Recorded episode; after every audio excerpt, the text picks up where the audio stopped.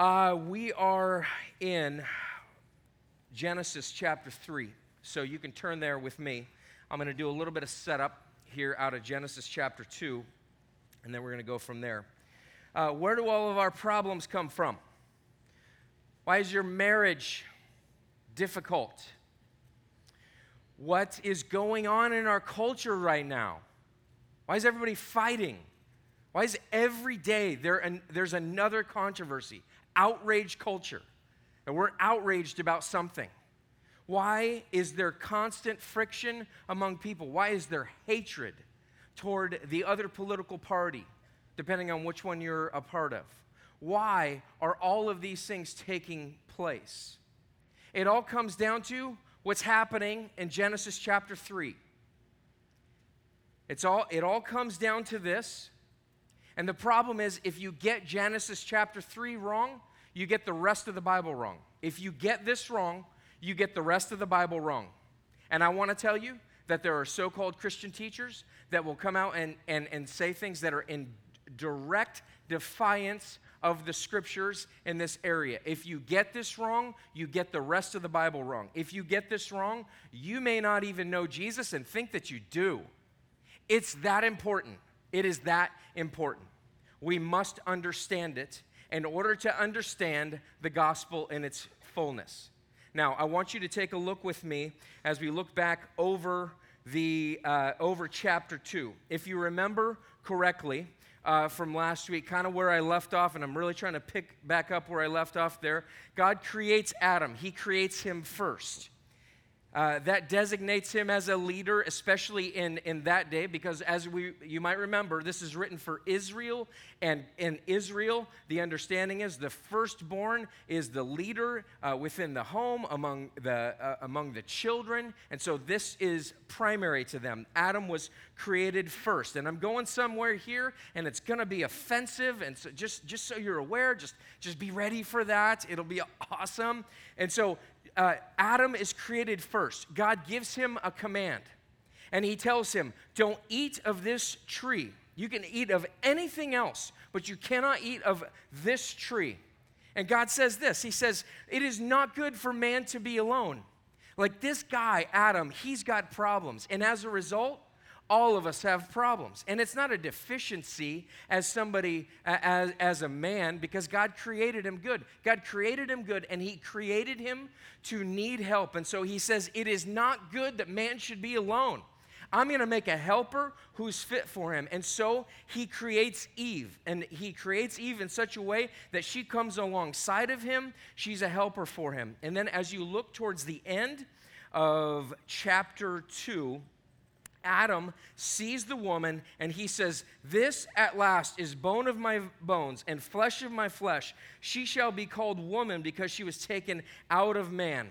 And then there's commentary here. Therefore, a man shall leave his father and mother and hold fast to his wife, and they shall become one flesh. And the man and his wife were both naked and were not ashamed.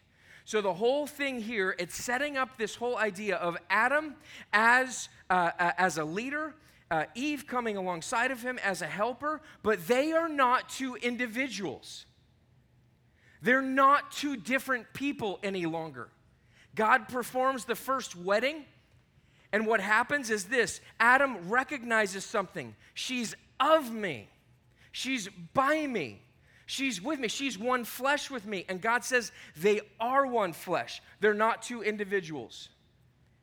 The biblical concept that I'm talking about here is submission and headship. That's not our primary purpose here this morning, but I just want to tell you that submission by the woman and headship by the man.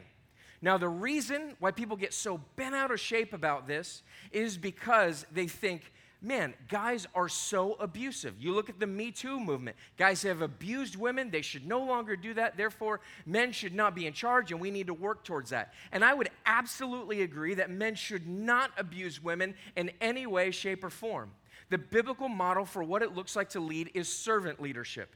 It is the complete opposite of the Me Too movement. It's, it's or not the movement itself, but of what has you know, caused that movement. And that is the abuse of women. That it's, it's the exact opposite of what God has called for husbands to treat their wives.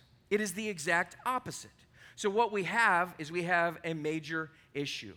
And the major issue is this is that we have two people who are now individuals because our world believes, okay, men are abusing women, and so we're just going to live as two individuals. And if you're in your marriage today and you're thinking, I'm going to be an individual, and I hope that I marry somebody who uh, helps me as it become who I'm supposed to be as an individual, and who uh, helps me in my career, and who uh, you know uh, you know, helps me have, you know, beautiful children or whatever it is, you're looking at it selfishly. You're not looking at it as one flesh. See, the whole problem here is that we, we're not looking at each other as we are one. And when you wrap your brain around this idea of one flesh and God's intention that man and woman would be together as one flesh, when you get that, then there is no leadership struggle. There should not be a leadership struggle because this is God's good design.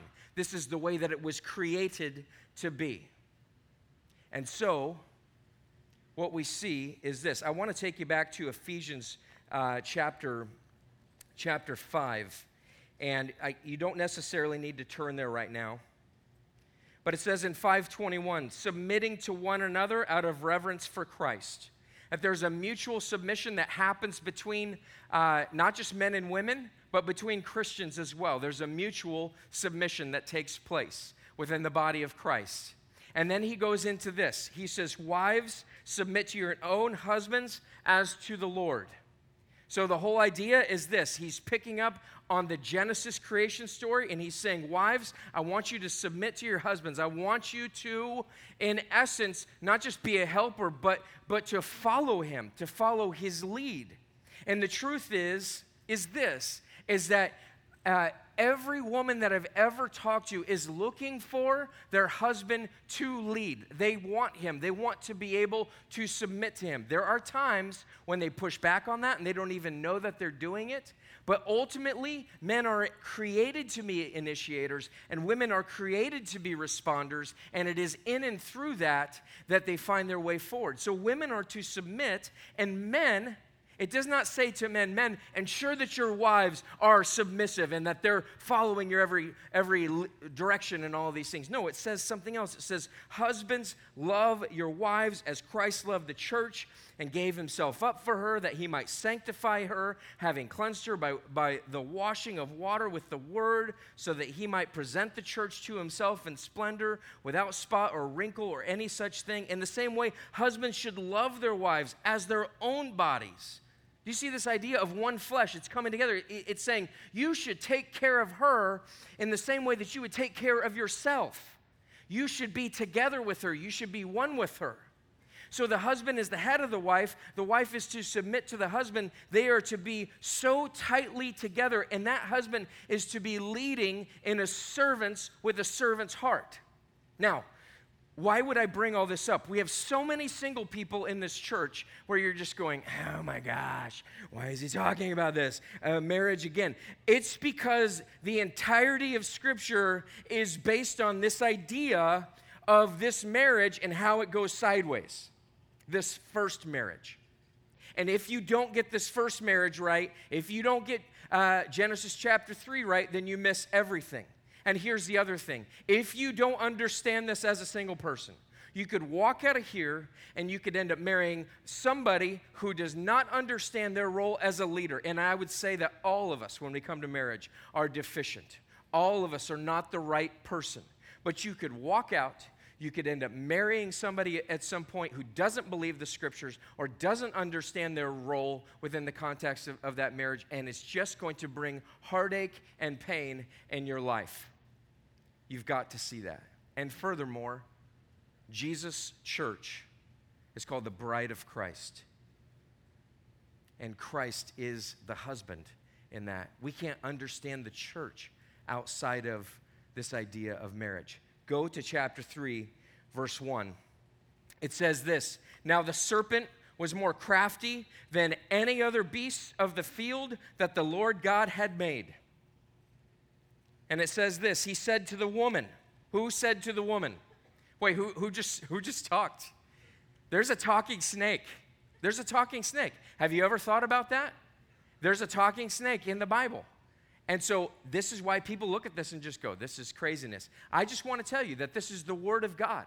And He says that this is what took place. And so, we need to believe it as it stands. The snake represents Satan or is Satan in that situation. And so, what happens here is he, it says this He said to the woman, the snake said to the woman, Did God actually say, You shall not eat of any tree in the garden? And the woman said to the serpent, We may eat of the fruit of the trees in the garden. But God said, You shall not eat of the fruit of the tree that is in the midst of the garden, neither shall you touch it, lest you die. But the serpent said to the woman, You will not surely die, for God knows that when you eat of it, your eyes will be opened, and you will be like God, knowing good and evil.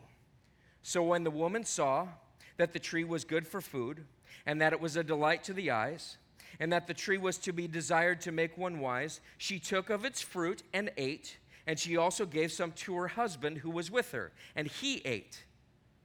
Then their eyes were both opened, and they knew that they were naked, and they sewed fig, leaves together and made themselves loincloths. I'm going to stop right there for right now. What is happening right here and right now? What is taking place here? Well, first of all, we have a major problem. And that is that God designed Adam as the lead in his home. God designed Adam to be the leader. But what's taken place here is that you see Eve acting independently. And it's not that, oh, oh, she's a woman and she can't handle, no. It is that God has called man and wife to come together. If you remember, what I just said is this it's not good that man should be alone. I'm going to make a helper fit for him. Man needs his wife, and his wife needs her man. They need to be together. And so, what's, what's happening here is that all of a sudden there's a new scene, and the scene is this hey, hey, there's a snake, and he is crafty. And what's he trying to do? He is trying to take Adam and Eve, husband and wife, and he's trying to get in between them. So, what is Satan's goal in and through us in this world? Satan's goal here and now begins with this isolation. Isolation. Satan wants to get you to a point where you are isolated from God and community. Satan wants to get you to a point where you are isolated not just from God, not just from the community, but from your spouse. He wants to separate you. He wants to limit the conversations that you have. He wants, he wants you to be isolated, alone, and by yourself. And how does that happen? It happens in this way when you believe the lie that it doesn't matter if I go to church or not, it's an absolute lie. It could end up with you coming to find out that you never believed in the first place.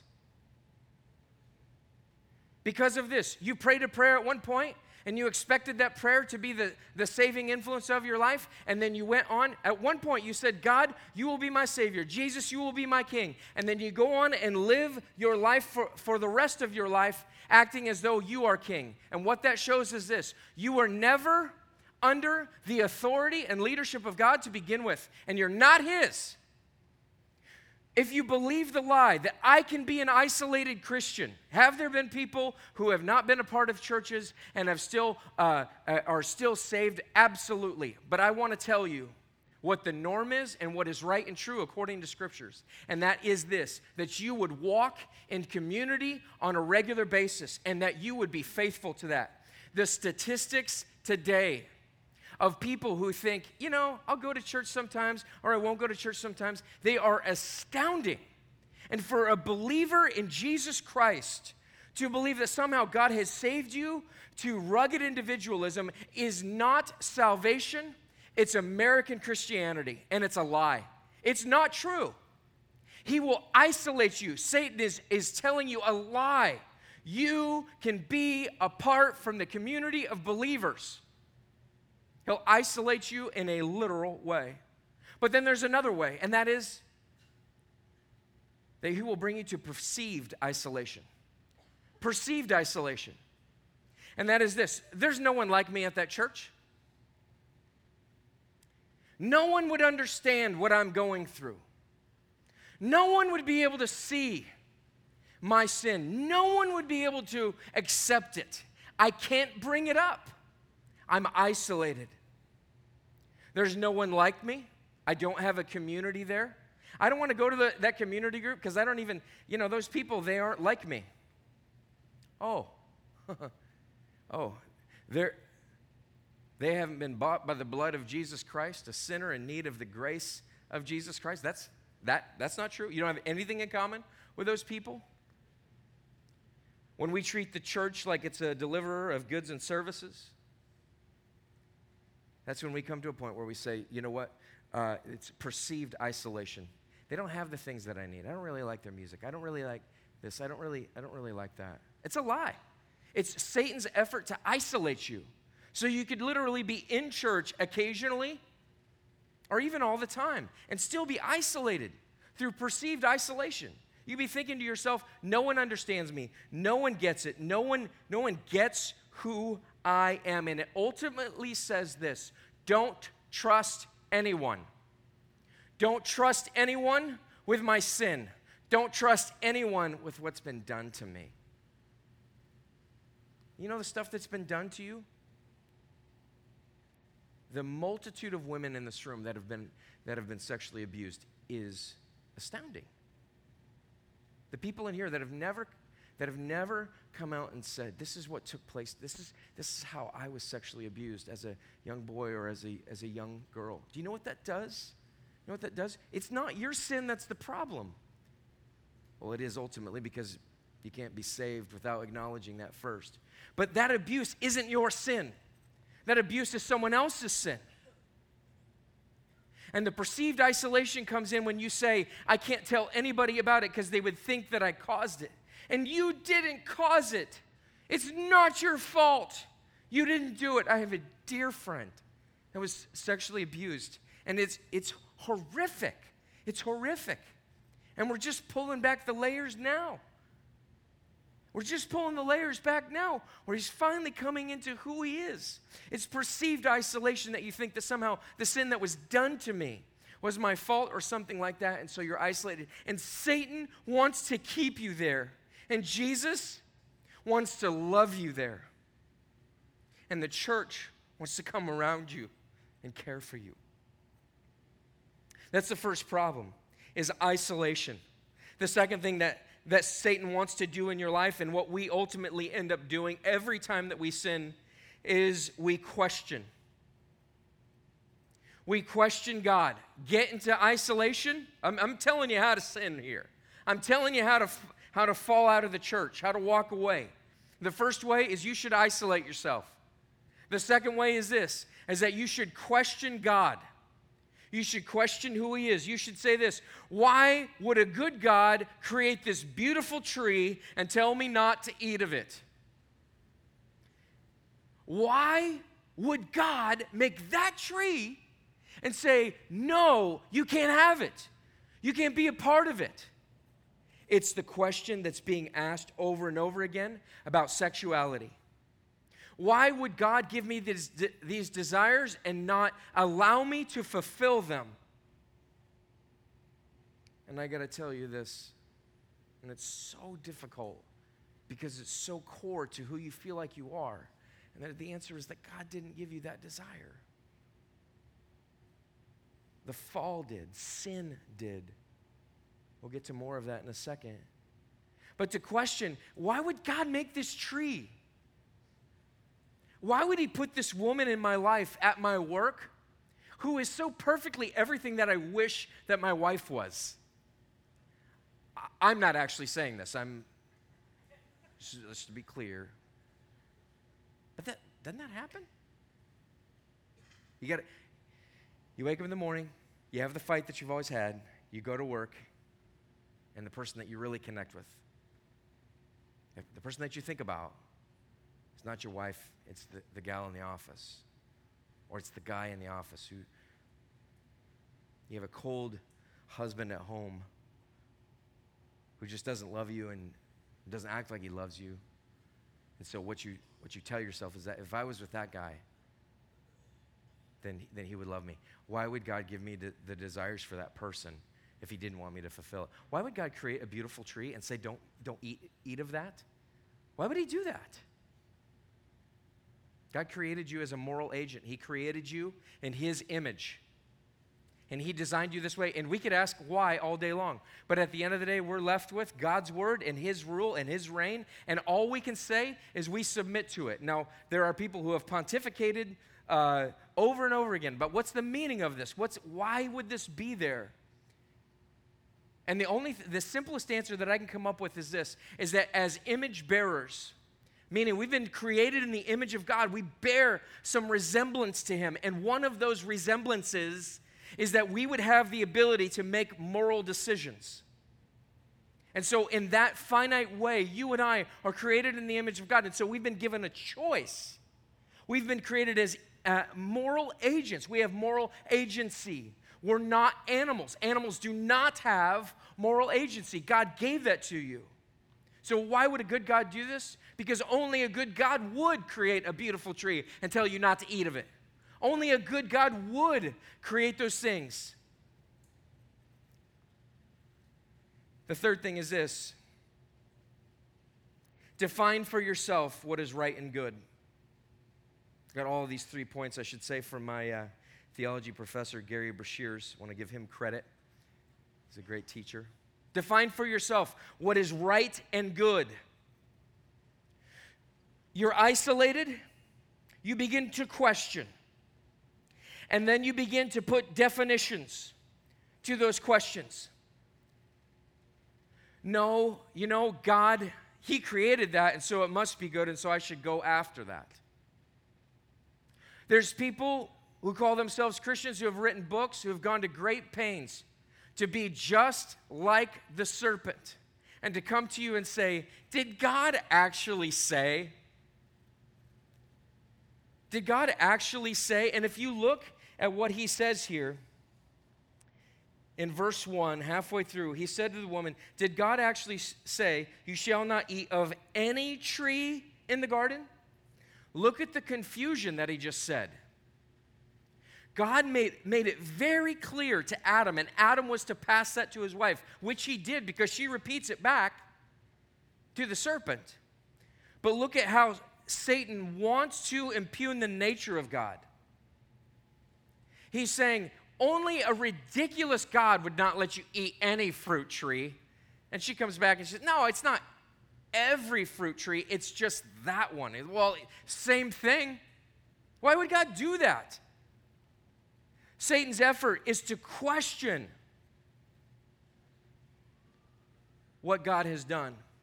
And then to say to you, you have got to define for yourself what is right and good. And do you see the chaos in our world? All of the fighting, the political battles. It is horrific. Do you see what's happening in marriages? Do you see what's happening all, all over the place. What, what's taking place? It's because no one is in submission to one moral law giver, and everyone has defined for themselves or their self what is morally right and good. They have become a moral lawgiver. I, I, I, was thinking about trying to find examples for you of this, but they, they are so replete. They are throughout our culture. Every day, watch Oprah, watch a TV preacher, watch whoever you want, wherever you want. Watch The View, watch Fox News, watch whatever you want. And what you're going to find is this is that humanity has a major problem. And the major problem is this they've isolated themselves from God and community. They are questioning who God is. Number three, they are defining for themselves what is true and right and good. Both political parties do that. Men and women do that. Everyone does this we define what is right and good for ourselves. the major problem ultimately comes down to this. Because of Adam's sin in the garden, all of us have sinned. Because of Adam's character flaw. And this is really important. And I'm not going to get into it today entirely out of the rest of Genesis. But what happens is this through Adam's sin, uh, and then, um, and re- really, Eve is the first one who sinned. She's the one who's isolated. And then her husband's there, and she gives that to him. And what happens is this is that God comes to Adam. And he says, Adam, where are you? God pursues this man. He doesn't pursue Eve. It's not that he's not pursuing Eve, it's that he comes to Adam first. And why does he come to Adam? Because Adam, you were created first. I gave you the command first. You're the head of your home, and she is your helper. And you are the one who allowed this to take place. You are ultimately responsible. And so he comes to Adam. And where is Adam? He's sitting there, it seems like, the whole time. She's isolated relationally. But Adam's sitting there and he's passive. He's not saying anything. His family is going down the drain, which, by the way, is the entirety of the human race. His family's going down the drain, and what's he doing? He's sitting there. He's doing nothing. And, gentlemen, I want to tell you that this is your problem. You, we are passive, just like Adam was passive. We're passively sitting around in our, in our marriages saying, you know, I guess she'll take over the, the spiritual headship in our home. You're neglecting, you're abdicating your role as a man and as a leader and as a model. And we sit there and we do nothing as a leader. And perhaps we are doing something, but we're leading in all the wrong ways. It's still abdication, it's still passivity, it's still a problem. And so instead of uh, leading, we're tearing apart our families because we refuse to be at home with our family. We refuse to make uh, being a part of church community a foundational issue for our home. And say, you know, I want to do that, but my wife just doesn't want to do it. Hey, guess what? God has caused you to be a leader, not a domineering jerk, to demand this or demand that, to, but to gently and lovingly say, honey, how can I help you? How can I come alongside of you? What do you feel like your resistance is? It might be because the kids are hard to get ready. Guess what?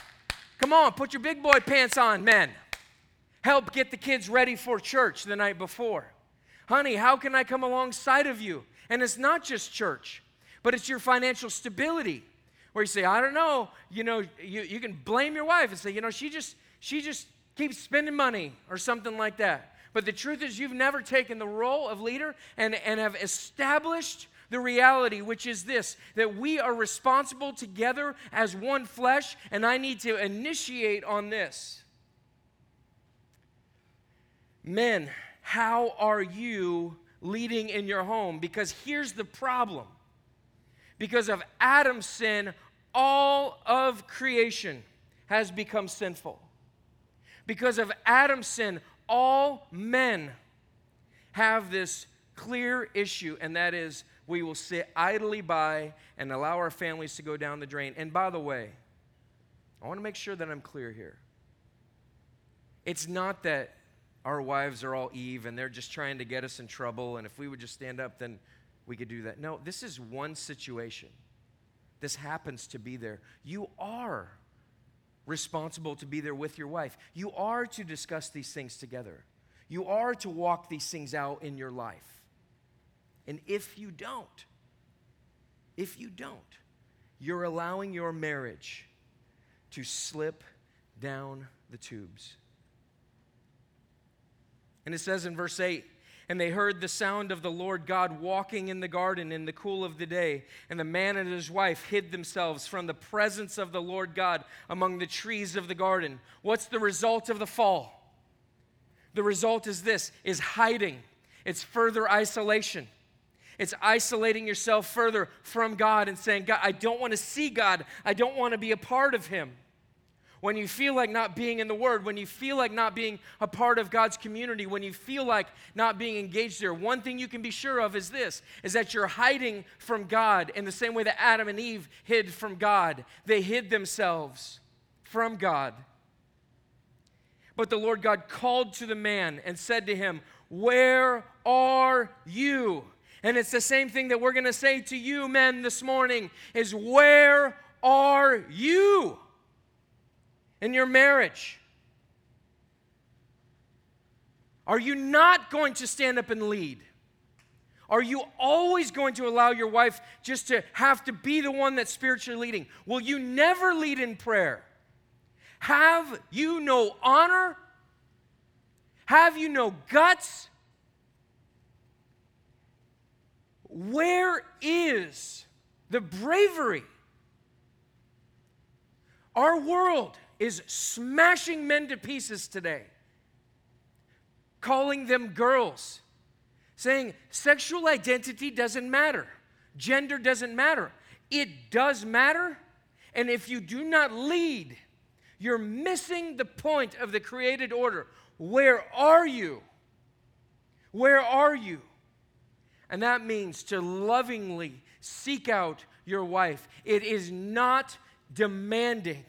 It is lovingly repenting to your wife and saying, I have not led. Many of us, perhaps all of us, need to go home today and repent to our, wives and say, I am so sorry that I have not led. I am so sorry that I have not been there as a, as a husband, as a father. Many of you guys who are single need to repent because you're not even leading your dating relationship in the right way. And you think that you're going to get married and all that's going to change? You've been taking part and being physical with your girlfriend. You've been taking part, and I understand how difficult that is. I was in that role. Every one of us is responsible here. But that is a way to abdicate your role as a leader. That is a way to abdicate your role as, as, as the head of your future home. Or you're just a player and you just hang out with girl after girl and you, you're dashing the dreams of young women who are waiting for their knight in shining armor. And you're a punk and you should not have that opportunity. Where are you in the leadership? We should be the ones who are leading and treating young single women as sisters in Christ. And are we doing that? How do we do that? Where are you? And Adam says, He said, I heard the sound of you in the garden, and I was afraid because I was naked and I hid myself. And God says, Who told you that you were naked? Have you eaten of the tree which I commanded you not to eat? And the man said, The woman whom you gave to be with me, she gave me the fruit of the tree, and I ate. Classic, classic, classic That situation happened in the context of you as leader, Adam, of you as husband, men. That situation played out as you were in charge. You were the one who's responsible. It happened under your care, it happened under your watch. It's your responsibility. And what does he do? He does what every man does. God, my marriage would be better except for the fact the woman that you put here with me, that woman, and you could say this I married the wrong woman. Nope. God is sovereign. You married the right one. You married the right one. It may be tougher for you, it may be more difficult, but you married the right one. Guess who's messed up in your relationship? More often than not, it's you. It's, it's not that there aren't women who have challenging situations and push back against a godly husband and go their own way. That happens. I've seen it happen. But more often than not, here's what's taking place. When you and I end up in my office, you tell me, she does this and she does that, she does the other thing. And I'm going to look right back at you and I'm going to say, You are the head of your home. And she is responding to your lack of initiation or whatever it is that you have initiated in your home. She's responding to it. You, you think the lack of love that you've created, you think that the home that you've created here, that's not loving, that's not caring, you think that that should just automatically mean that she sleeps with you whenever you want? Even though you've been just, just a jerk? You, you think that that's what should happen? When you created the situation? See, gals have their issues. and we're all human here. But men, you create the situation. You're the one who creates the foundational principles on which your family runs. And when you get many, many years down the road and you finally say, I've been on the wrong road for a long time, guess what? It takes you a long time to get back to that fork in the road that you took and get on God's road and get on to where God has called you to be a leader. It takes a long time. It's not going to change overnight. We blame our spouse we blame everyone else. We do not take responsibility for this. And I have wasted my breath with people before, over and over again, saying, You are responsible for the way that your home has gone. You are the leader of your home. You must take leadership through sacrificing yourself. Lay yourself down, bleed out, the way that Jesus bled out for you. Jesus is the model. He's the model husband. He gives up everything. What's he give up? Did he give up football? Oh, it's more important than football. Did he give up his toys? It's more important than your stupid toys. What, what did he give up? I don't know. What are you fighting about? What are you battling over? Did Jesus give that up? He gave up something way more important his blood. He gave it up for you. You cannot blame your spouse, you have only yourself to blame most of the time. Most of the time. Now, don't start getting this idea like, ah, my situation is different. I doubt it. But we can talk if you want. Where are you, men? Where are you? Are we even on the same page? I love you guys. I love you. I do. I'm not your dad, I'm your brother. I want so badly for you to have a great marriage. I want so badly for single women in this church to desire that kind of guy to know what to look for, to not go outside of, outside of God's people and think, oh, he treats me better, but he doesn't know Jesus. I, I want so badly to tell you do not settle for a punk who looks nice and who has a paycheck and maybe a house. We'll get some guys who aren't cross eyed and toothless in this church eventually, right? I know it's not right now, but it's, it's soon, soon.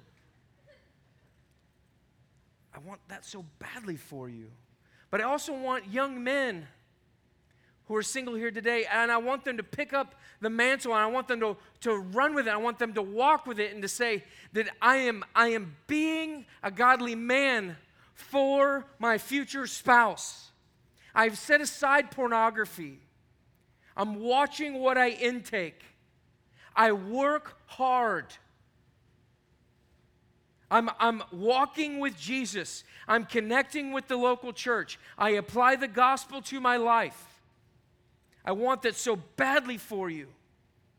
But what else I want so badly for you is this I want women in this church who feel like they've been in this oppressive marriage with a guy who will not pick up the leadership of the home and start leading.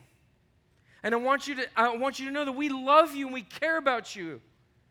Bring your husband to church. I don't care what it takes. Get him to church. And maybe he's here with you. Get him to talk to one of the elders. Get him to talk to, to me. Come talk to me and tell me what's going on. Say, come, go hang out with my husband sometime.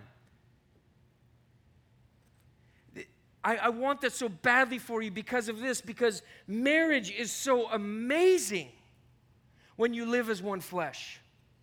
And I'm not saying that I've even fully gotten there, but I just want to tell you that like I'm amazed at the goodness of God in my marriage. And I, I wake up so often and I, I, I just, I can't believe it. I can't believe how God has blessed me in that. And do you know what? Even through hardship, you can have that. Even through difficulty, you can have that in Christ. There's no guarantee that when you walk with Jesus that you're going to have a perfect marriage, but this life isn't everything. It's the next life that's everything. For now, this marriage is here for your sanctification. You have been put into a marriage in order to uh, refine you your marriage may be difficult right now. Well, guess what? You're in a furnace, and God is purifying what's in your life. He's pulling things out. He's saying, Nope, that doesn't belong. That selfishness, that should not be there. That should not be a part of that. So oftentimes we pray, God, I want to be closer to you. I want to walk with you. I want to, I, I, I say yes to what God wants from me. And then all of a sudden, marital problems come upon us, and we say, What the heck? God, I want to be close to you. And God says, I know. That's why you have marital problems. Why? Because marriage is God's way of sanctification in our lives. Single people should desire marriage because sanctification continues to happen to a greater degree when you get married. I'm not saying you won't be sanctified or that you can't grow in that in a community as a single person. It definitely can happen. It happens in a different way when you get married. You should desire marriage. It's not the only thing, but you should desire it. I'm going to cover more of that next week. Here's the, uh, here's the bad news, guys. Romans 5:12. Therefore, just as sin came into the world through one man and death through sin, so death spread to all men because all sinned. It's through Adam's sin that all of us are sinful. There's no man in here that has it together. There's no man in here that's just perfect. And you th- if you think that you are, if you think that you've got it, you're sitting in pride and you need to be knocked off your high horse. There's nobody in here, man or woman, that has not experienced the sin of Adam. It's called original sin. I listened to a TV preacher just this week who said, You know what? I believe that most people are born good that they're born righteous. And that is not true. Because of Adam's sin, all of us have become sinful. Romans chapter 3 says this, chapter 3, verse 10. As it is written, no one is righteous, no, not one, no one understand, no one seeks for God. There's nobody who seeks after God. There's nobody who's righteous before God in, in and of themselves. You might think I'm a moral person. You might think, you know what, I've always liked God. I've always kind of believed in God. But you have to understand this you are not a moral person in and of yourself.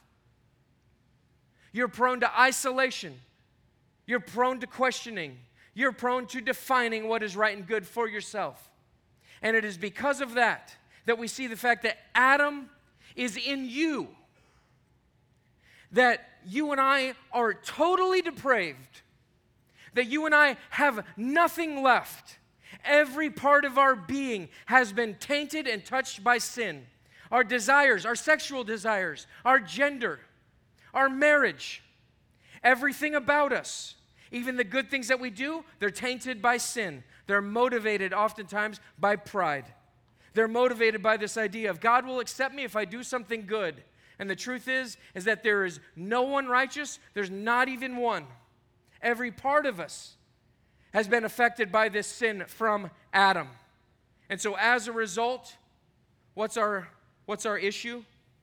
Ephesians 2 1 and you were dead in the trespasses and sins in which you once walked, following the course of this world, following the prince of the power of the air, that's Satan. Every single one of us is in this position. The spirit that is now at work in the sons of, of disobedience, among whom we all once lived in the passions of our flesh, carrying out the desires of the body. Why would God give me these desires? God didn't give you these desires. God didn't give you that desire to sin against Him, to define what is right and good, carrying out the desires of the body and the mind, and we're by nature children of wrath like the rest of mankind. The bad news is this, ladies and gentlemen, is that we all have original sin. There is no one who is good. There is no humanity that is basically good. There is no race that is basically good. There is no political party. There is no marriage. There is no nothing. There is no gender that is basically good. All of us have been tainted. We are a child of wrath we deserve condemnation. There is nothing left for us. You cannot get to God on your own. You cannot be good enough. You cannot have a better marriage. You cannot walk out of here today and say, you know what, I'm just going to try a little bit harder. I'm going to be more moral. I'm going to make things better. It's not going to work for you. And it's because of this. You're dead. You're lifeless. You are totally depraved. You do not have a leg to stand on. You cannot save yourself. God is the only one who can save you. But if you look at the next verse in Ephesians, we see the good news. Verse 4 of chapter 2 But God, being rich in mercy, because of the great love with which He loved us, even when we were dead in our trespasses, made us alive together with Christ. By grace you have been saved. Do you see what that says? It says this I'm dead, I'm lifeless, I'm sinful. I have no way forward. I don't have any way to get to God. I don't have any way to be moral. But God, who's rich in mercy, made us alive with Christ. How does he do it? 2 Corinthians 5:21 For our sake God made Jesus to be sin who knew no sin. Jesus was sinless. He is God in the flesh, so that in him we might become the righteousness of God. Do you see the, the powerful transformation, transformation that takes place? All of the sin, all of, all of the discomfort in our world, all of the fighting, all of the political stuff is a result of Adam's sin. Adam's problem. That marriage falling apart and not acting like it's one flesh, but working as two individuals, working separately. That sin, and it spread to all humankind and made us all dead. And what we need is we need a righteous Savior who comes and says, I am making it possible for you to be in right relationship with God again. I can do that. And he does it on the cross. And what he specifically does on the cross is this he takes your sin and he makes it his own. He doesn't sin, but he goes to the cross with your sin.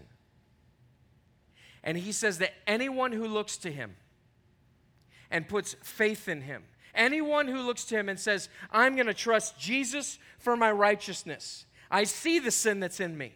I see the way that I've replicated who Adam is in my marriage, in my life. I see what that's like. Anyone who looks to Jesus and says, I'm putting faith in you, I'm trusting you, I'm resting in you, I'm saying, I no longer have the ability to be moral. I never did. Now I'm trusting in Jesus. Ladies and gentlemen, that is the only way forward. Have you been jacking up your life? Are you involved in an affair? Are you steeped in pornography? Are you, have you been a bad husband? Have you been a, a, a poor wife? Have you been abusive in your home? Have you not been a hard worker? All of that is replicating who Adam is, and Jesus went to the cross for that sin. How do you become someone different? You look to Jesus, who's the author and perfecter of our faith, and you trust him. And you live in gratitude to that and say, you know what, because Jesus did this for me, I want to walk in a new life. I pray that today that you do that. And I pray that you understand today that you have no goodness of your own because of Adam's sin. And it only comes from Jesus. And you cannot have relationship with God without Jesus. Trust in Jesus today. Let's pray.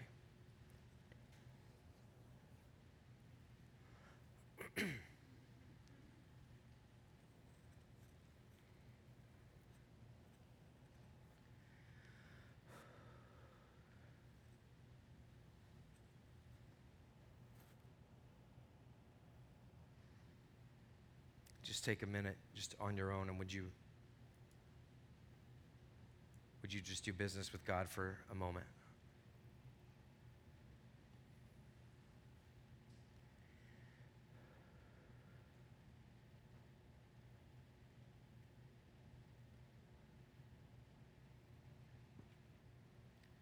Maybe you could answer the question where are you today? Where are you at relationally with God?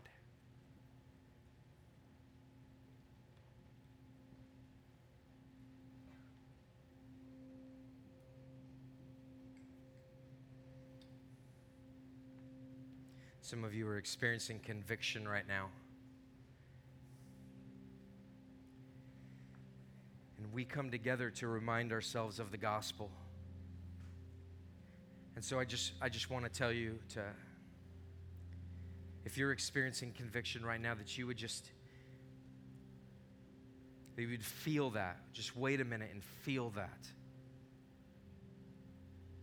And just say the truth about that, that sin.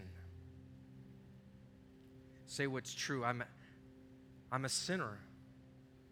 I'm lazy. I haven't worked hard. I'm, I've worked too much and I haven't led my home. I'm an adulterer. I'm lustful. I'm, I'm a liar. Whatever it is, what is, what is being said, what is, conviction has to happen first. And then I just want you to have this picture in your mind of Jesus broken and bloodied on the cross. And I want you to in your, in your mind, just lift up your head and see Jesus and just see him bleeding out for you on the cross. And see him say, All this is for you. And just say, Jesus, I, I trust you. I, I want to trust you with my sin.